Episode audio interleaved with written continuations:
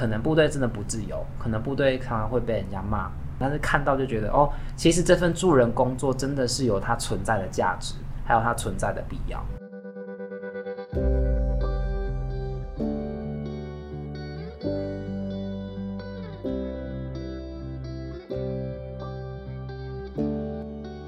Hello，大家好，欢迎来到艾米之音。今天的嘉宾很特别，因为他是前阵子我去成功岭上课的时候认识的学生 Kevin。当时去那边教课，他们就跟我分享很多自己的工作啊、级别啊等等的，我都觉得哇，真的是每个字都有听没有懂。所以我就想说要邀请他来跟大家聊聊天，分享他们的军中生活。那我们就先请他自我介绍一下吧。Hello，各位艾米之音的听众朋友们，大家好，我是 Kevin，目前在成功岭服役。那因为成功岭它是属于新兵接训的单位，所以我们比较多的任务都是跟新兵训练相关。那因为今年就是国际情势变化关系，所以像蔡总统还有国防部长，我们都有特别强调，就是后备军人这一块的训练要特别加强。所以我们今年在呃教育召集的训练上面也有去执行这个任务。嗯，了解，听起来真的是非常的无法理解。那你可以就是用白话文一点的方式分享一下你的生活，或者是你每个礼拜都是怎么样去分配你的生活，然后在军中要做什么事情吗？因为我现在这个单位它是属于新兵训练的单位，以教育来讲好了，比如说我们小学会有固定的学程，中学有固定学程，然后大学也有固定的学程。那其实，在军队的训练也是一样的。基础的新兵训练训练完之后，后面我们会就置重点在于他的军事专长，所以就会有很多官科，比如说像我现在待的单位是炮兵，炮兵可能就要会就是什么计算啊、射角这些比较专业的东西。那到后期的阶段，那就是要各种兵科、官科去合作，完成一场联合作战。嗯，就是我们常常在电影可能会看到的这些战争画面，或者是血淋淋的，在今年二月。二十四号所上演的乌俄战争这样子，嗯，了解。所以你们就是为了这些战争，就是在做训练这样子。对，嗯，了解。那你自己本身算是志愿役吗？对啊，对啊。所以是从什么时候就开始服役？从一百零二年开始服役。对，哦，一百零二年，所以大概已经服役了九年了。对，那个时候大学刚毕业，然后就直接去签志愿役。对，就是因为我是读军校出来，所以我们毕业起码要服役十年。对哦，你是念军校的？对，什么意思？军校跟一般学校比较不一样，就是比如说像我自己是从中正预校国中部，然后一路读到高中部，再读国防大学的政战学院，军校的生涯一共读了十年。哇哦，天哪！那你当初为什么会想要去，就是直接去念中正预校？当初就其实是一个很简单的念头。当初国小毕业的时候，妈妈就问我说：“哎，有一间学校，它就是有零用钱。”然后有免费的早餐，那有中中式或西式的，然后我就听妈妈这样推荐说，嗯，哪间学校？然后说那你要考考看嘛。然后说好了，那考考看好了，而且我就真的考上了啊。对，然后考上之后就一路读到现在。嗯，嗯，那就是在那边读的国中啊、高中，然后一直到大学。嗯，虽然说你没有出来外面读过一般的大学或一般的学校。可是你应该也有耳闻一些，就是平常学校在上什么课？那你自己觉得在军中上课跟在一般的体制内上课有什么太多的差异吗？呃，求学阶段我觉得多了是军事化的生活管理。其实国中跟高中阶段我们都还是以课业为重，嗯，就基本上只是一群要集合、要军事化管理的学生而已。基本上我们都还是以就是。学测啊，或者是功课为重。那么到大学之后，因为相对，因为我们要培养的是准军官，所以他在这边的军事的教育，还有一些道德的教育会比较多。就比如说，我印象很深刻的是，呃，我记得我大学的时候带到一个学妹，那个时候她高中毕业刚进来，面试的时候，我们印象很深刻，就是可能他比较娇气一点，对妈妈讲话可能就比较。就是不客气，然后我们在旁边观察说，嗯，怎么会对妈妈这样子呢？那因为我们的教育就是蛮特别的，就是军官毕竟是要当人家的长官嘛，嗯，那所以我们的教育听起来蛮残忍，就是先摧毁你的人格，之后再重建你的人格。哇哦！就是我们一开始进来的时候，管理会蛮凶的，嗯，就是会希望你把不好的习性都拿掉，然后进，然后你进来之后，我们慢慢教导你，我们希望你成为怎么样的军人。所以若干年后，我看到这位学妹，就是待人都非常谦和有礼。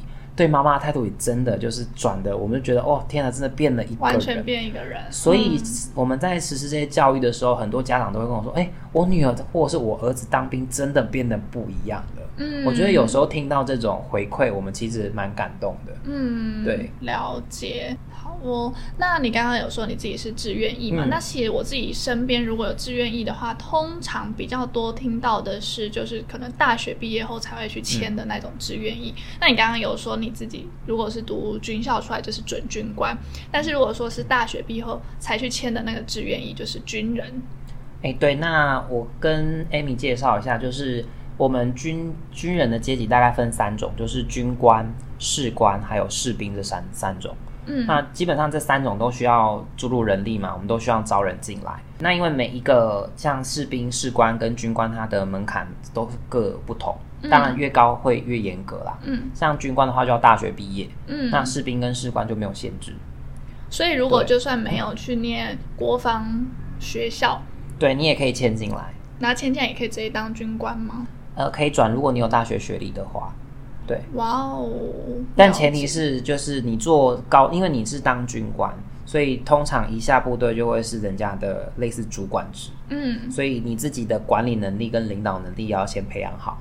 嗯。对，我们有开放让士官跟士兵可以转，但也是要慢慢爬，对吧？对，建议都是先累积经验，不然就会像我一样，就是我们以前一毕业啊，就是。可能刚到公司报道的菜鸟员工，嗯，结果过了八天之后，老板告诉你说我要办公司很大的活动，然后你是主要承办人，那你的压力应该会很大吧？如果在外面公司，嗯、对，那我们就遇到这种状况，就是整间公司都必须听我的指挥，嗯，然后总经理跟董事长就会下一大堆命令给我，我连人都不认识的时候，他叫我指挥整间公司，嗯，对，你就必须拿出相应的能力，嗯，那因为这是军官要做，但因为他是管理职，嗯，对，所以。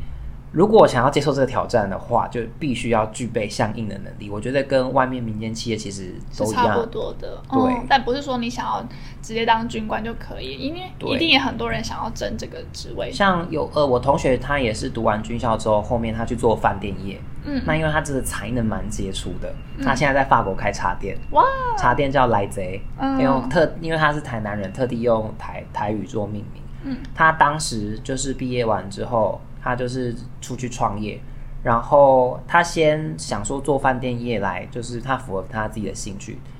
他的蛮厉害，就直接空降台南金华啊精英酒店的行销公关。哇哦！所以他在外面的生活，他也跟我分享说，其实很多基层员工就觉得，哎，我爬了六七年都爬不到你的位置，凭什么你一空降就来？嗯。后来他展现出来的能力，也是让他的同事觉得哦，幸福哦，嗯、了解。好，那所以就是加了十年的军校，然后九年实际的，就是在就是军中生活这十九年来，你有曾经后悔过自己的选择吗？后悔是偶尔会有啦，对啊，像比如说那个时候，我记得我国中毕业吧，我们那个时候还是基本学历测验，然后那个时候就因为大家都会报考不同的学校，然后有有一些也是自己原本就认识的朋友，像我自己的。同学，他一开始第一次的学测跟我差一分，我还比他高一分。就他第二次就是国小认识同学，他第二次他就是重考，他分数就翻到台中女中去了。哇！考两百八十九分，因为那时候满分三百。嗯。然后我说：“哇，天哪，怎么厉害？”我想说：“那我应该第一次跟你同，我比你高一分，第二次我应该有实力上个台中一中之类的吧？”嗯。可是后来就是有考量到，就是。第一是因为真的重考太复太累了，对。然后第二，第二是妈妈也是觉得说，因为那时候妈妈跟我说，如果你真的累了就回来，嗯。然后后来想说，还是考量到家里环就是经济的层面，如果回家可能就是自己又要半工半读，可能家里也会有经济压力。后来还是觉得留在里面好了，因为也是。里面累积的，就是也适应这个环境了。嗯、然后里面相对，呃，在部队里面的资源其实也是蛮丰富的，待会可以跟大家分享。哦，对，好啊，好啊。嗯、那就是刚刚听明湖这样讲下来，大家应该就觉得说，哎，他跟我们平常想象中的军人好像不太一样，就是他的口条特别好。如果你们可以看到他本人的话，你们就会觉得他真的就 是一个就是一表人才的感觉，就是很，而且他的英文能力也很好，所以就是会特别想要了解，就是说，哎，在军中是不是其实也是有各式各样的人才，不像是呃外界所以为的什么哦、呃、没有才能才会去签志愿意啊等等的这种偏见。我觉得这个真的是蛮刻板印象，像之前新闻闹很大嘛，对，就是某个主持人就是可能会这样子讲，但是他也蛮聪明的，因为像是公然侮辱或者是这种，因为他是学法律的，我们都知道，嗯，你要知道特定的人才算是侮辱，然后但是因为我对法律也稍微有研究，因为高中我是辩论社社长，对，所以。我们就去翻法条，就知道哦，我一看新闻就知道哦，这个绝对不会成立。但为了政治正确，我们国防部也不能不为自己的所属官兵发声。嗯，对。那我觉得其实军队它其实就是社会的缩影，因为像是大家如果有去研究我们整个中华民国的国军的人力的话，现在现在有十几万人，就是行政院底下的所有部会的员工，应该没有人比我们多吧？嗯，对。那既然基本上人多，所以。素质上的落差就会大，所以可能好的人也会很多，当然不好的人也会蛮多的，就是看你怎么去看这个生态系。就我记得我们高中都有学的一个曲线，就是常态分配，就是母体母体数大，当然可能有一些不好的人，可能他会上新闻，但好的人你也不能否认。比如说我讲现在的国防部部长好了，邱国正部长，邱国正部长的外文能力跟中文能力都非常顶尖哦。我那个时候记得，我毕业当排长的时候，留在学校服役。当时的国防部部长，现在的邱部长，他是当时国防大学校长，所以就是常常到学校，就是办活动也都会出席。那个时候我印象很深刻的是，在学校办的一场呃研讨会里面，他跟美军的将领全程都用英文对谈。哦。对，然后所以在若干年后看到呃他录取美国战争学院的名人堂的时候，我觉得。天呐，真的是太厉害了！嗯、真的，你真的需要有两把刷子才有办法这样子做。嗯，对。然后还有当时我的像学呃大学学院的院长叫做杨威武院长，他也是现虽然说现在退伍了，但是他是我觉得心目中非常优秀的一位长官。他的博士是在西班牙读的，嗯，所以西班牙文非常的流利。然后他又长期就是因为我们的邦交国其实很多都是西班牙语系的国家，然后就是某一年的活动，那个时候请到了瓜地马拉的总统，就是来到我们台湾这样子，然后有做一些交流，然后我就看到，哎，我们院长跟这个瓜地马拉总统的互动，甚至比总统跟总统之间的互动还要热络。嗯，我觉得最基础的原因是因为语言。对，确实，我们大家都知道，因为你没有。就是语言这项沟通的能力，你很难就是打入别人的心，嗯，你很难去好好的表现自己。对，所以在那个场合，我看到了我们院长就散发的，就是结合了军事外语专长还有外交专长的一个人才，就在我面前，然后就觉得这真的很难得。就是其实我们真的为国家做事，不是只有在军事这一块领域，其实很多部分。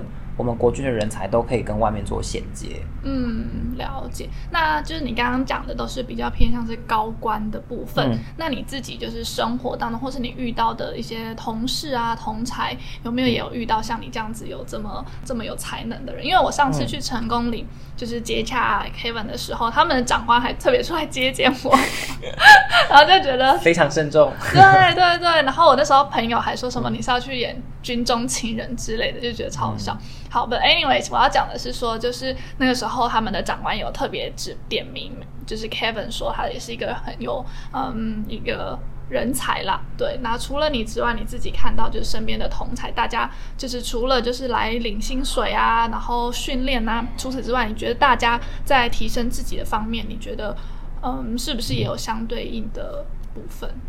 呃，我觉得蛮多的，像就是不论是士兵、士官或者是军官，嗯，就是其实，在部队里面可以运用的资源蛮多的耶。哦，就好比比如说，我们不论在哪一个单位啦，就是比如说附近都有学校、大学或者是科技大学，我们会做一些策略联盟。嗯，那像我之前在读硕士班的时候，我有一年刚好就是到南部的部队四三炮指部去做访问。然后那一年会访问他们的原因，是因为这个部队他在高雄人美，然后他的招那留营率是全陆军第一名。哦。然后我们就很好奇说，哎，你怎么做到的？嗯。所以于是我们就请我们的呃系上的副教授就带队我们六一六个人一团直接下去做访问做研究。嗯然后就是在访谈的过程当中，就发现其实他们在把部队的生活跟官兵的生涯规划结合的非常好。就我举个例子，比如说我们大家都知道军人要训练嘛，嗯，那常常有时候不见得会待在同一个地点，因为我们要去测考中心做训练，嗯，不论是专业的装备、专业的师资，可能都只有这间学校会有，所以可能就是要移动，就大家俗称的下基地，嗯。或者是我们要去进做其他的测考任务，会移动来移动去的，这叫移防。嗯，所以面对这样子的不稳定性呢，学校他们也提出相对应的这个方案，就比如说他有提供视讯的课程，然后或者是他可以等到呃学生虽然说是下基地晚再来回来补学分，就是很就是做很弹性的调整。嗯。那另外在日常工作的部分，就比如说可能有一些有的人他现在是业务高峰期。可能他必须忙一两个月，嗯，像我们年底要做考绩，每个公司都要做考绩吧？那因为我们人数比较多，嗯，所以他的文书作业就比较复杂。那像如果有遇到这种问题，也可以跟系上的老师反映，其实老师都会做弹性的调整。所以这样长期下来，那我去访问的结果是，这些官兵在进修的过程，他就觉得说，哎，我四四年进来，我有工作经验了，然后我也利用时间存钱了，因为野战部队有野战加急。战斗部队有五千块的加急，如果你是领导职再加三千块，嗯，那如果是外岛还有再加急，就看你选择什么样的部队。嗯。他说他存了钱，他四年也拿到了学历，有的人还去考证照。哦，像军中的精神就是为用而训，就我需要用到你的专长，所以我会送你去做这个训练。举个例子，比如说我们的紧急救护员，就是最基础叫 EMT one，那如果到就是它后面第二层是 EMT two，然后再到 EMTP。嗯，像我们这个成功岭的，因为我现在在幺洞四旅，也就是一零四旅的概念，嗯、我们戏称人力银行。对，我们这个旅上呢，就有一位就是拿到这个 EMTP 证照的。哇！你受训的费用国家帮你出钱，可是这个专长是你拿到的。嗯，那我们也是，就是国家的利益就是花钱受训，那希望你把专长奉献给国家，奉献给部队，所以其实也是。就看你怎么利用里面的资源，嗯，我觉得其实蛮丰富。就呃，像这个是士官的案例，士兵也有案例啊。就是有一些他看到，哎，他自己有大学学历，然后他也是去考证照，然后存钱，然后存了可能第一桶金，就看你怎么规划。因为有的人是四年进来存钱，然后学技能，那有的他就一路走上去。嗯，我觉得最励志的就是之前有一位从二兵。就最低的阶级，嗯，当到了少将、将军的这个将军叫做孔乃德将军，对，还在线上的现役军人。啊，因为他的故事非常之励志，所以之前呃，我们的那个三立电视台，嗯，有采访过他，有做成专题哦。那你可以大概讲一下他的故事吗？他故事就是他，因为他个性非常的开明，嗯，就是对所有人，就是管理方式就不会像可能军教片或者是。爸爸被、爷爷辈觉得说，哦，长官一定会骂人，怎么样？就是工作上，然后训练上，其实就是能能给官兵福利的地方都会给。那当然，训练要求一定要达到标准，但是该照顾你的绝对不会少。嗯，所以就是这样子的一个良好风气的建立，让就是当时的官兵都非常喜欢这位长官。那尤其他当时是担任这个中部最主要的装甲部队五八六旅的旅长。那那个时候，我们也是都有耳闻，就是在里面服役的官兵，其实对旅长都觉得非常的棒，嗯，就甚至在脸书上面都会看到他们这样很亲密的互动。旅长跟一个兵的互动，就哦天哪，阶级差好多，可能只是一个小员工，嗯，可是你跟你的董事长却互动非常好，就真的有带到心。我觉得这样子的组织蛮融洽的，嗯，然后你也会让下面的小员工、士兵就会认为说，哎。其实他也是从士兵这样走上去的，嗯，那这样子我们是不是也可以走同样的路，嗯，一样发展成这样子？嗯，我觉得这个故事励志的点就在这边，嗯，所以很多的不论是士兵或者是士官都会觉得说，哎，前面有一个这个榜样摆在我们前面，只要我们肯努力，就有可能会实现这个愿望。嗯，我觉得这个蛮厉害的。对耶，我觉得其实就是像你刚刚说的，嗯、就是其实军中它没有跟外面的社会或是外面的企业有什么太大的差异，也是一样，就是呃资源很多的地方，可是也都是看个人要不要去争取。对，就是因为呃说说白一点，你们签下去其实就是根本就比外面还要再更再更稳定，因为国家不会欠你钱，嗯、但是你 而且他也不会 fire 你。对吧？对对对，对，对。可是你你也可以摆烂，你就是来上班，然后你就也不要利用那些资源，然后你就是就是一天混一天。那其实你在外面的企业也是一样，就是如果你不愿意就是努力啊或者什么之类的，就是你还是可以就是可能好好的有这份样稳定的工作。对，嗯、所以其实我觉得都是看个人啦。对，像我觉得我印象中很深刻，就是因为像我当时中正预校高中毕业的时候，那个时候其实老师有考虑，就是推荐我去读国外的军校。嗯，那个时候我就是有去参考一些前面的案例，就是有一些学长姐出国的经验。我那个时候看到一则新闻，我印象非常之深刻，是一位学姐，是北一女中毕业的学姐。然后我想说，嗯，北一女中毕业为什么选择来读我们陆军官校呢？然后我就看了她的新闻报道跟她的故事。他是读社会组，我印象非常深刻，因为我也是社会组，因为我理工不太好。嗯、然后 哎、欸，我我就想说，读国外军校会不会就是有科系的限制？然后就刚好这个学姐就成了我研究目目标之一。她读社会组，然后后来读了陆军官校，那也是凭借着她优异的语文能力、跟生活表现，还有体能综合各方面都很好，于是她得到了出国交换的机会。嗯，她去了。出了非常多美国总统跟名人的西点军校 West Point 哦，oh. 对，这个这间军校非常有名，它的条件就是如果你要读这间军校，有美国在地的参议员的推荐书哦，才可以哇天，就是这是非常难得的一个机会，嗯，所以我就看了这个学姐的故事，我觉得哇，好励志哦，嗯，然后在研究她的故事的过程，就会发现其实她就是想要运用就是国家的资源，然后当然我们。用了国家的资源，我们就要回馈给部队嘛。当然回来就是把所学就是奉献给国国家、嗯、国军这样子。对，对我觉得这个对我来讲蛮励志，因为确实就是发生在我身上。嗯，对，我就觉得其实我们军中就就像刚刚跟 Amy 讲的，它就是一个社会的缩影。就是不论你要考技工执照啊，或者是跟一些我们民间会用到的，嗯，比如说。呃，混凝土执照啊，或者是一些危险危险工具的这些执照，其实军中也都需要这些人才。嗯，只是我们会往不同领域走。嗯，那就是 range 真的是蛮广的，就看你要不要用。还有像你刚刚说的语言啊，甚至我之前听说连城市语言的，或者是什么 cyber 的，就是网络啊或什么，其实各式各样的人才都会需要用到。对，嗯，我觉得其实文化这一块的因素，就是影响到我们军队。就是影响我们中华民国军队很深，就是这其实我在做访谈之前，我有思考过这个问题。就像刚刚 Amy 有问说，哎，很多人就会觉得说，哎，是不是觉得没什么发展的人才会进来部队啊？嗯，我觉得其实跟文化的这个因素有很大关系。因为传统我们自己都有一，我记得台湾社会有一个俚语，大家应该还记得：好男不当兵，好铁不打钉嘛，对不对？嗯，长期以来这样子的观念灌注在我们传统的这个华人的身上。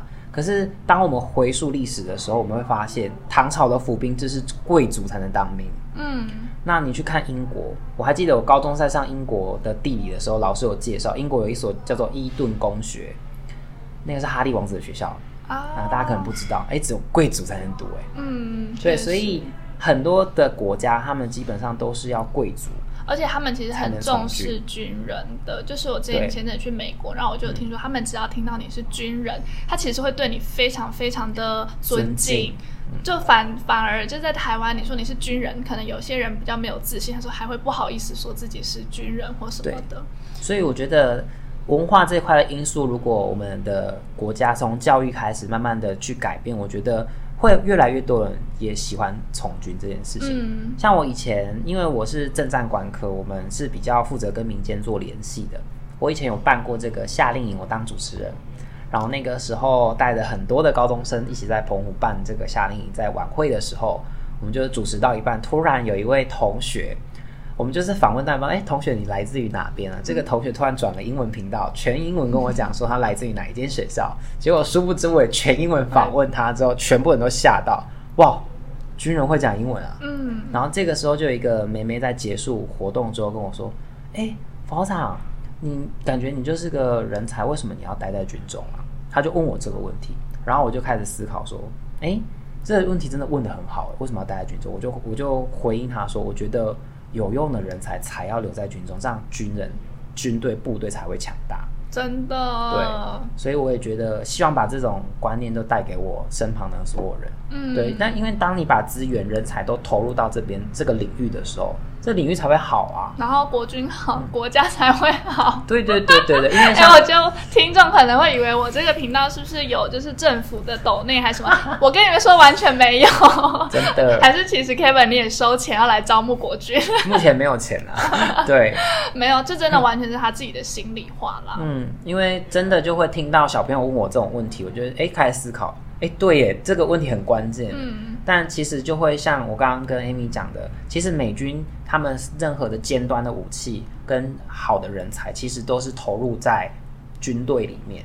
对啊，因为确实，如果你都没有人才来运用这些武器，我浪费很多资源，然后教你，然后你也不认真做，那我国家怎么可能会好？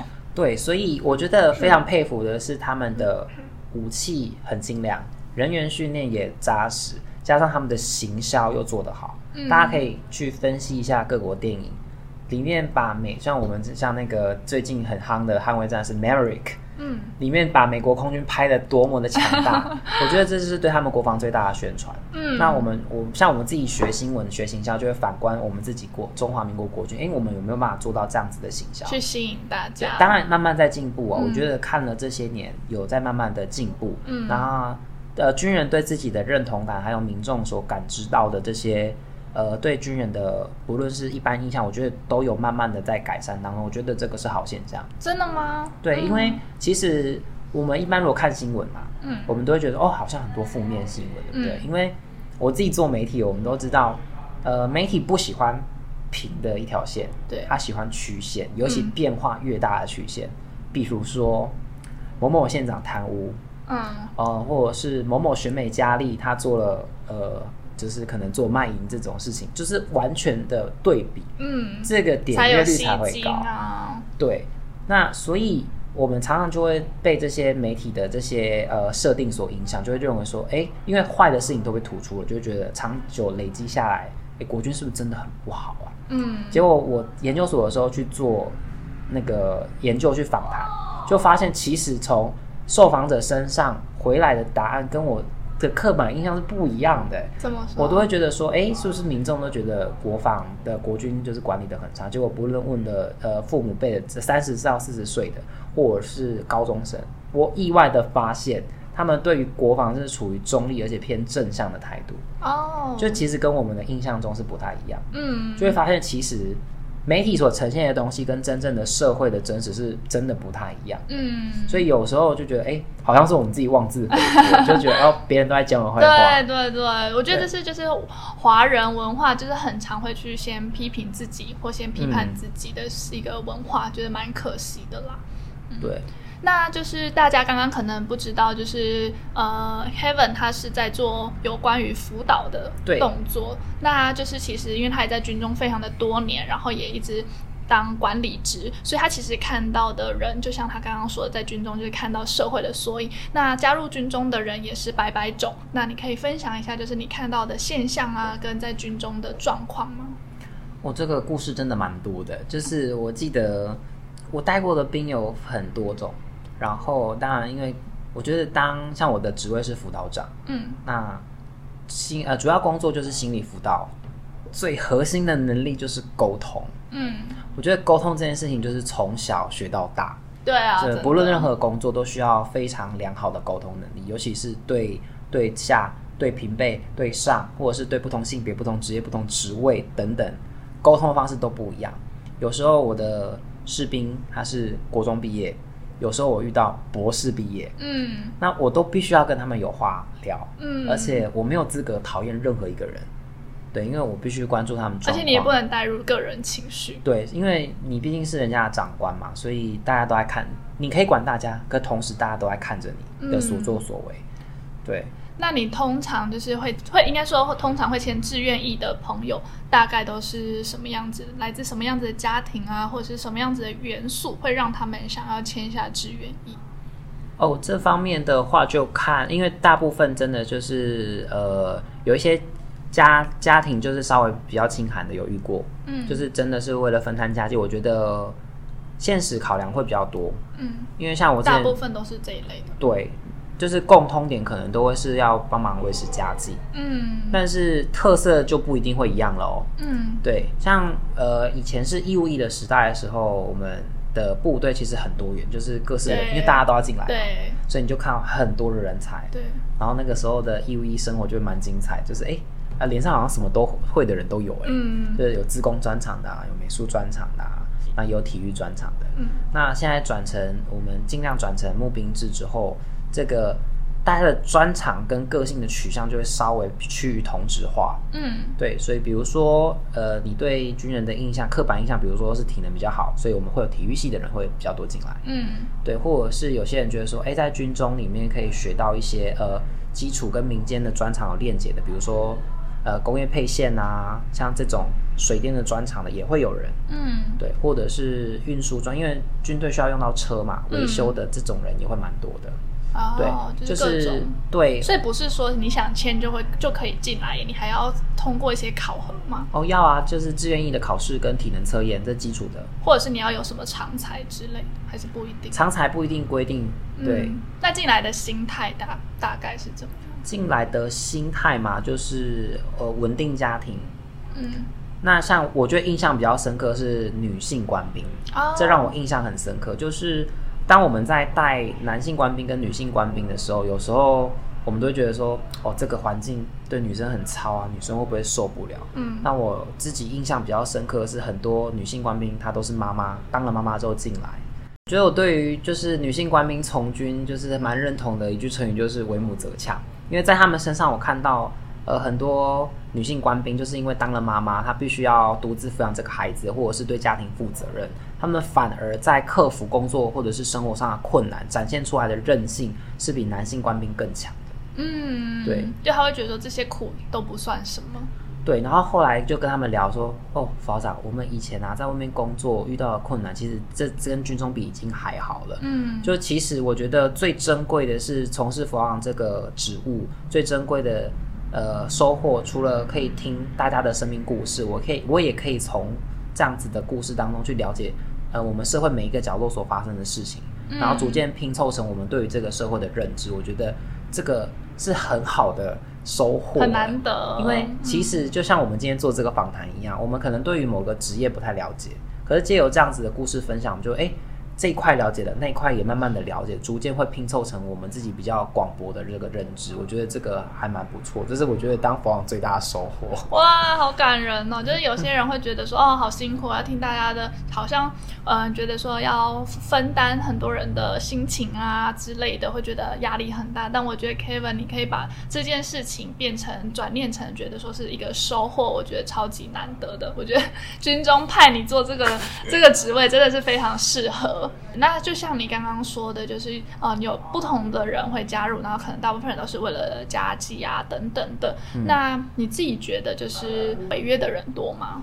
也不能算多啦，就是每一年立法院都会去检讨说，哎、欸，我们现在可能有的人他是他已经除役了，或者是退役了，他但还没有他，因为他服役期间都有领薪水嘛，然后还有相关的补助，那可能会有些人家境比较不好，所以没有。即使还给国王部，就会变成呆账，嗯，就像银行在清他的账目一样，啊、所以这些立法院都特别关注，就会浮上台面这些问题。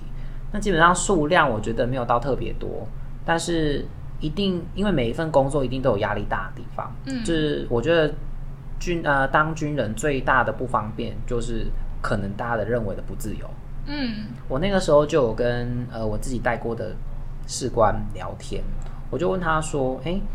你你这招募成效我怎么这么好啊？你是怎么跟大家讲的啊？怎么大家听了你的心得分享之后都会愿意从军啊？嗯，然后他就跟我说：“辅导长，我就讲的很实际，我也没有骗他们啊。”我说：“怎么说？”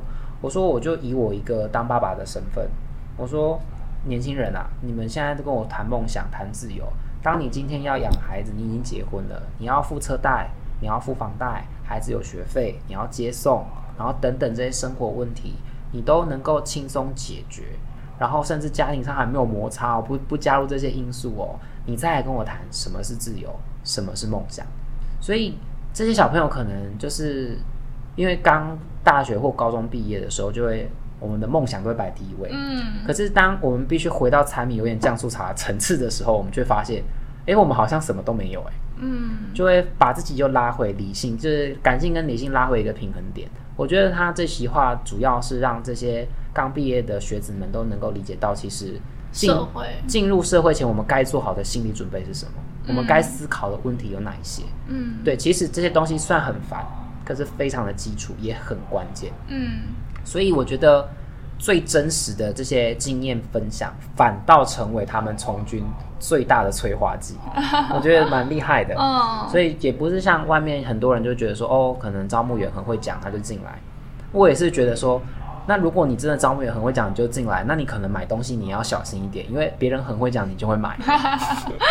对啊，确实是这样。我都我有时候就会觉得说，其实人生的每一个决定都蛮重要，尤其是他必须决定你呃未来好几年的职业的时候，应该很审慎的思考吧。对，对啊，所以我我不觉得说今天一个人他可能比较会讲，你就把它作为你决定你生生命方向的一个最主要原因。嗯，我觉得怪罪他身上的确啊会让你心里比较好过一点，但我觉得应该不是主要原因。嗯，对啊，对啊，所以我觉得有时候，我觉得公家机关尤其是部队，就常常会面临这种困境，因为找不到人可以怪罪，哦，就怪你就好了，就怪政府就好了。对，所以常常国军就会背负着这种原罪，所以会累积的骂名会稍微多一点。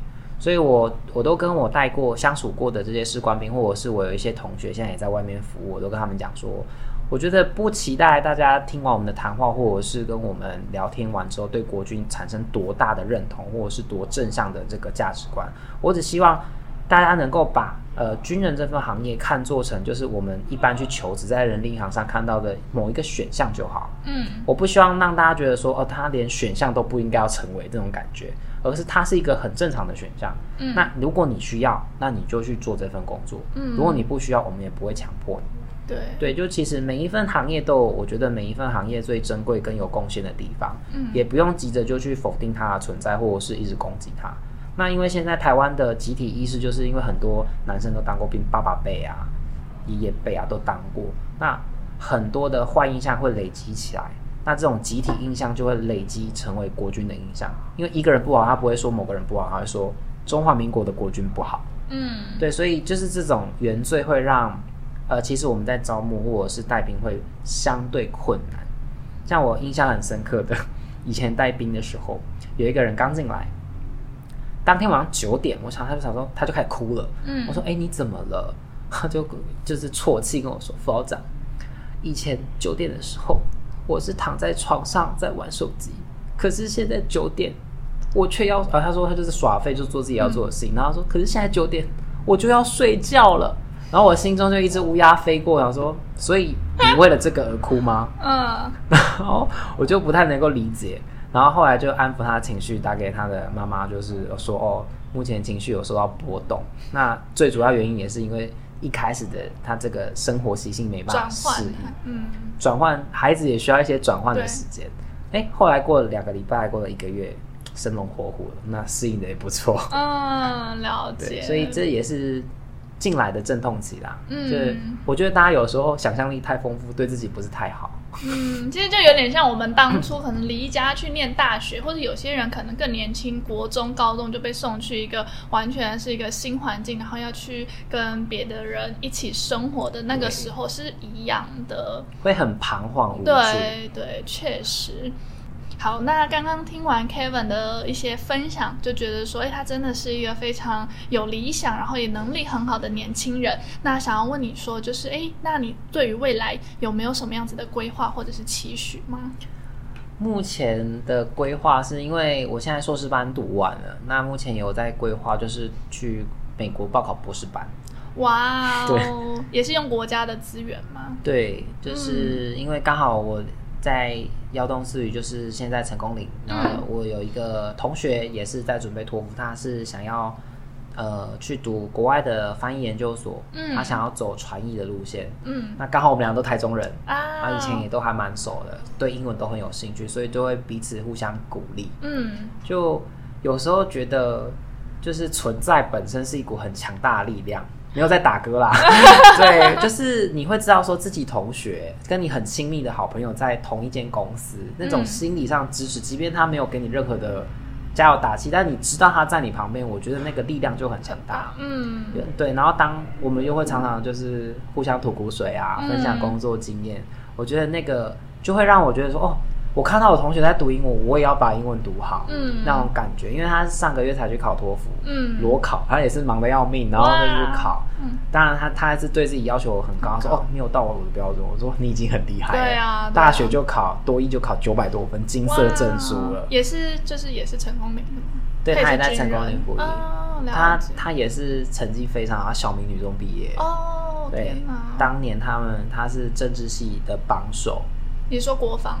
对，哦，所以你们也都是一路就是从军这样子。他是政治系的榜首，我是新闻系的的榜首。原来如此，所以我就觉得看到自己的同学一起努力那种感觉很棒，对，然后就是往自己的梦想迈进。对啊，所以其实大家听到这边，应该就已经不要再觉得说军人都是没脑了，或什么。你刚你们这样听完，应该也觉得说哇，真是自叹不如。像我现在就有点这种感觉。就是有理想的人很多，有能力的人很多，很多，所以各领域其实都有很珍贵的人。对啊，真的不要就是乱轻易的去下断言啦，这样子。对啊，对啊。嗯，那刚刚有一题没有问到，就是想要问，就是 Kevin 说，你觉得自己做的是一份什么样的工作？哦，我觉得这个一定要跟大家分享，就是因为我的职位跟我的职位是辅导长，我们的工作就是负责辅导这个部队。协助这个部队能够完成他该有的任务，比如说，我都常常跟官兵讲说，如果今天连长跟营长他是带领着大家往前冲啊，去作战啊，把公司内部的事情做好，那辅导长的工作就会是连接民间的资源，那协助军事任务达成。因为我们是万年的老二，嗯，所以我们的工作就是助人工作，嗯，其实跟外面的社工师心理师很像。只是我们必须透过不同的层面去协助这个部队，嗯，比如说我们要会懂作战，嗯，军事作战会衍生出政治作战，比如说我们听过的心理战，我们听过的舆论战，或者是法律战这些东西，这些东西一定一旦进入到专业的战术层面的时候，其实是非常复杂的，嗯，比如说刚刚 Amy 有提到说，诶，我们部队可能需要一些自工的人才。因为资讯新战这一块是非常非常专业的领域，嗯，包含我们可能看一些那个电影都会说什么，当时二战的时候要破解德军的密码，这种人才，哎，那部电影真的超好看，模仿游戏，模仿游戏，嗯，对，你就会觉得，哎，真实的东西就是真的在各个国家都会有这种人才的需求，嗯，所以。像这一块，其实我们一旦运用到战术的时候，像这一次的，哎，我还记得八月的时候，美国的众议院议长佩洛西访台的时候，嗯、大家如果有仔细观察，就会发现佩洛西访台之前，我们发现了战争的第一个征兆就是，呃，我们在军事战争是战术的层面，我们通常会需要三种的态势，第一种是制电磁权，第二种是制空权，第三种是制海权。听名字应该都知道。